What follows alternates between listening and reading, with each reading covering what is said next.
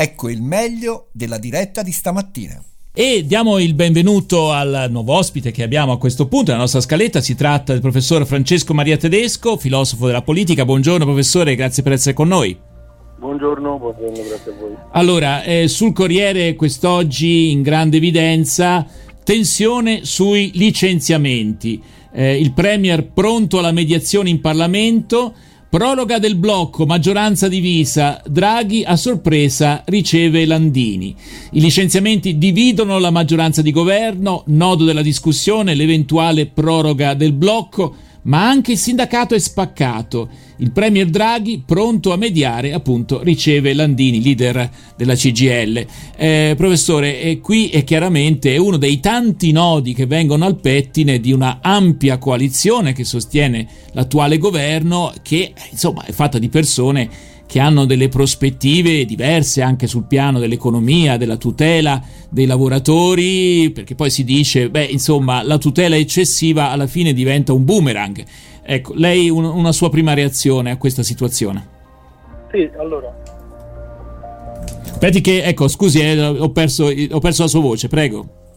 Sì, no, diciamo che quello che c'era da dire, secondo me, su questa vicenda l'ha abbastanza detto il, non so se è l'amministratore delegato di San Montana ieri, cioè che questa cosa del blocco dei licenziamenti, lui non è intervenuto su questo chiaramente, però la questione del blocco dei licenziamenti ha il sapore fortemente ideologico, cioè che lo Stato appunto non deve intervenire nelle faccende dell'economia e che chiaramente le imprese hanno tutto il diritto adesso di tutelarsi appunto licenziando le persone perché devono recuperare il debito creato con la pandemia. Io non so quanto siano distanti le forze politiche che reggono la coalizione di Mario Draghi, che temo che non siano così distanti su questo punto, perché anche Orlando, ministro del lavoro, sembra che si sia stracciato le vesti all'ipotesi di una fine del blocco dei licenziamenti per come la vede il centrodestra. Anche i sindacati veramente però sono divisi. Ecco, Claudio Coppini voleva aggiungere qualcosa. Volevo chiedere, proprio approfittare della presenza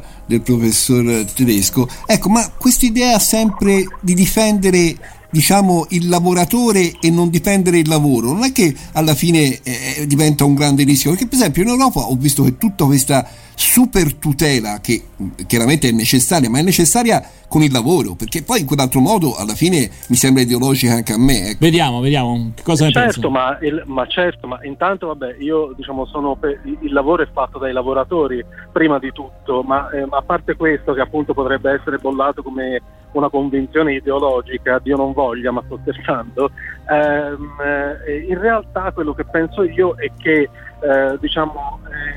le riforme del lavoro, le leggi, le normative sul lavoro vanno calate nei contesti. C'è il tasso di disoccupazione in un paese, anche io teoricamente potrei essere per esempio per la flessibilità, per la possibilità di licenziare eccetera, in un paese magari nel quale hai degli ammortizzatori sociali che ti garantiscono un livello di vita dignitoso dopo, nei quali magari riesci a trovare lavoro dopo una settimana che ne hai perso uno. Ecco, in questo contesto forse anch'io sarei per la flessibilità. Il problema è che il sistema italiano non è fatto così, non è il lavoratore che perde il lavoro non è garantito da un sistema di welfare adeguato e quindi non si trova un lavoro dopo una settimana.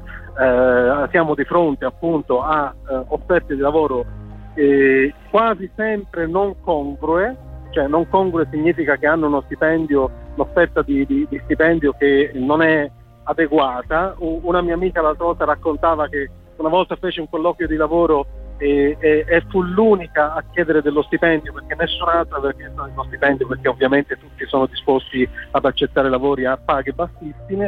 Il contesto italiano è questo, quindi ecco, io penso che appunto le riforme vadano calate in questo contesto. Se in Danimarca fanno la Flex Security, che aveva studiato Pietro Ichino, lo facevano perché avevano un sistema di ammortizzatori sociali da un lato e un tasso di disoccupazione che consentivano questo ragionamento.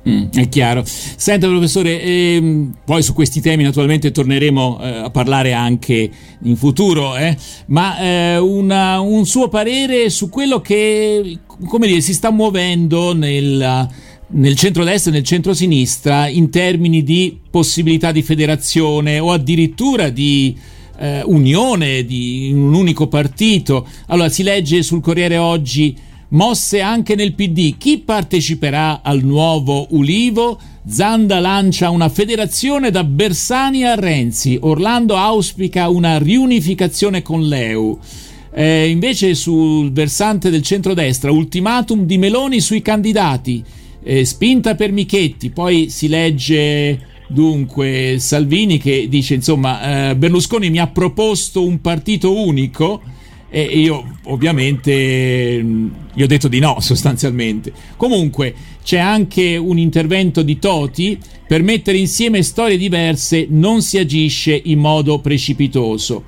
E sempre sul Corriere, a pagina 13, c'è un intervento dell'ex leader del Partito Socialista Martelli. È il momento di una sola Camera con 600 eletti. Il Senato inutile con il taglio dei parlamentari. Parlerò anche con Salvini e Meloni.